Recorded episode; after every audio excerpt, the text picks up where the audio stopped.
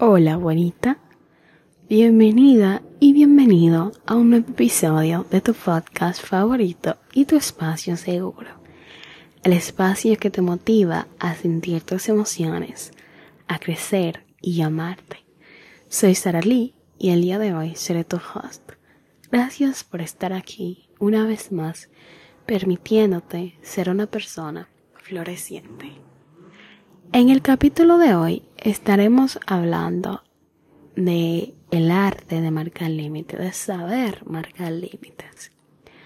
Una vez, eh, no sé si fue en un libro, fue en, en internet, yo leí una frase que decía lo siguiente: poner límites no solo es saludable, en muchos casos es vital para sobrevivir. Lamentablemente, muchas personas nunca han sabido marcar límites, como a no negociar su paz mental. E incluso para muchos es difícil decir un simple no, ya sea por miedo, por no saber qué pasará luego, por la presión de sus familiares o por la presión de la sociedad. Marcar límites te da paz, te da tranquilidad. Marcar límite es una prueba de amor propio y es una prueba de respeto hacia ti mismo. Es reconocer que por más amigos que seamos, en el momento en el que yo siento que me haces más mal que bien, yo te voy a soltar. En el momento en el que cruzas la línea y no respetas tanto mi persona como mi espacio personal, yo te alejo de mi vida. Yo de pequeña, yo tenía unas amigas que éramos horribles una para la otra. O sea, nuestra amistad, eh, nuestra amistad se volvió tóxica. Aunque éramos muy pequeñas, pero es que éramos tan amigas que discutíamos por todo. Y nuestra amistad se volvió eh, no muy sana, que digamos. Eh, me daba miedo dejarlas, no les voy a mentir, no fue fácil, porque éramos muy amigas, como les dije. Hasta que un día yo me decidí y dije no más. Las quiero, sí, pero ellas no respetan a mi persona. Y yo tengo que marcar un límite, porque me quiero aún más de lo que las quiero a ellas. Y así fue. Al principio dolió, no les voy a mentir, al principio dolió muchísimo. Pero después yo dije: encontraré personas con las que no tenga ni que pensar en poner límites. Y yo les cuento eso porque muchas veces pensamos que marcar límite es solo en relaciones sentimentales. Y no es así. En tu vida diaria tú te vas a encontrar con personas desgraciadas que no sepan respetarte, respetar tu tiempo y guardarse ciertos comentarios eh, innecesarios. Y tendrás que poner límite. Esta marca, marcas límite con ese novio que no te respeta, con ese familiar que opina de más, con esa amiga que solo ve tus defectos y, y se la pasa criticándote. Y te sentirás mal. Yo no te voy a decir que, ay, te sentirás en el, como en el cielo, te sentirás en las nubes. No, te vas a sentir mal. Te levantarás y extrañarás a todos aquellos que tú alejaste. Pero te hago una pregunta.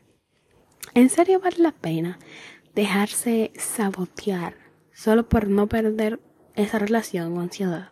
O amistad, perdón, yo dije ansiedad. Al marcar límites, yo entendí que en algún momento yo me quedaría aislada. Y no porque quisiera, no, claro que no, sino porque ciertas personas no entenderían esa forma tan pura de valorarme y quererme a tal punto de aceptar quedarme sola y alejarme de quien no sea capaz de darme el mismo valor que me doy. Una vez yo estaba en grupo con unas amigas y una de ellas me, me dijo que conmigo no se podía relajar, que por todo yo me enojaba y que yo no sabía cómo bromear, relajar y cosas así. No les niego que años atrás yo me sentiría bastante mal por este comentario. Pero yo le respondí: fulana, ¿por qué tú crees que tengo que aguantar algo que no me apetece? ¿Por qué tengo que aguantar algo que no me hace bien y que no es sano? Al aprender a marcar límites, yo entendí y aprendí también que en ciertos momentos me sentiría sola sin estarlo, porque eso es sano y hay personas que son alérgicas a lo que no es sano, o sea, a lo que es sano.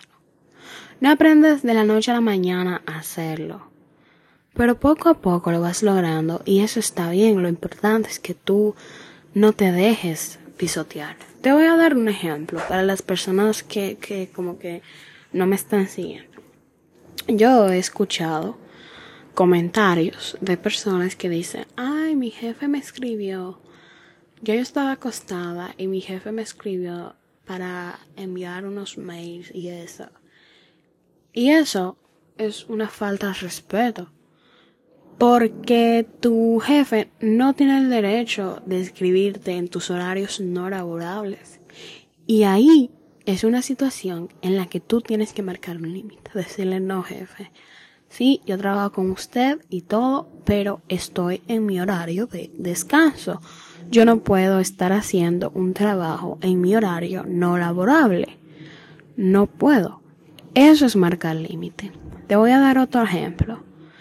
Otro ejemplo sería con esa tía que en las fiestas siempre te dice, ay, ¿tú, tú te vas a comer todo eso? Ay, no, tú, te, tú estás muy gorda. O te dice, tú te maquillas demasiado. Eh, a los hombres no les gustan las mujeres que se maquillan. Tú tienes que marcar un límite y decirle, no, tía, yo no me maquillo para los hombres, yo me maquillo para mí misma.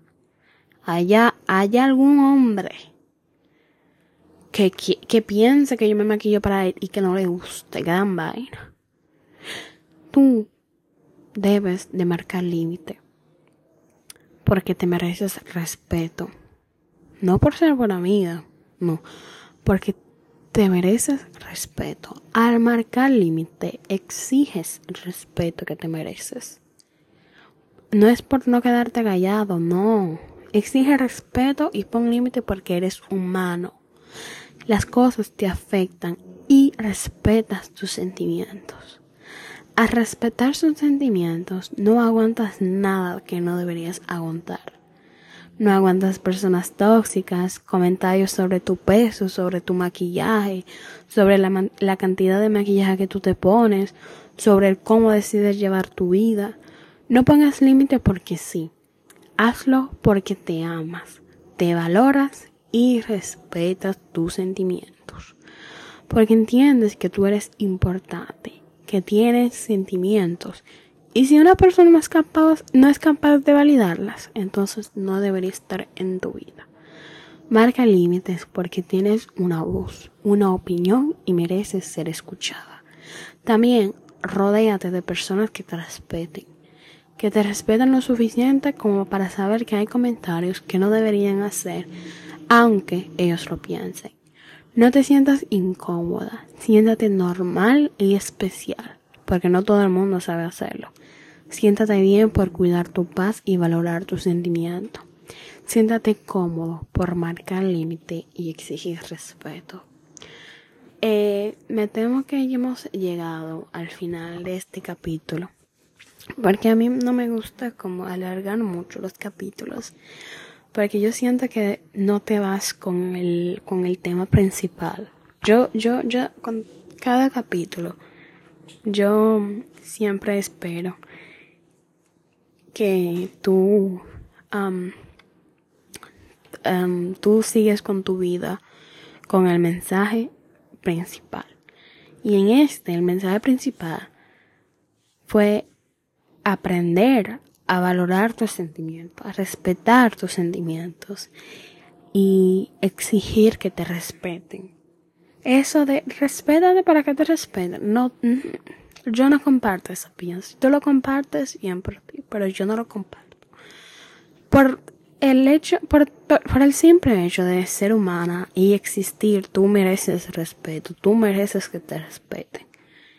Y yo te aconsejo que te alejes de aquellas personas que no sepan compartir el mismo respeto que tú te tienes.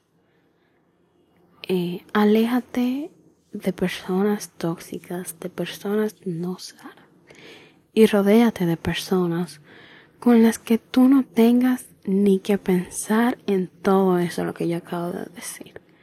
Rodéate, rodéate de personas sanas, rodéate de personas que se respeten y sepan respetarte a ti. Espero que te haya encantado el episodio de hoy. Espero que te haya encantado el tema de hoy.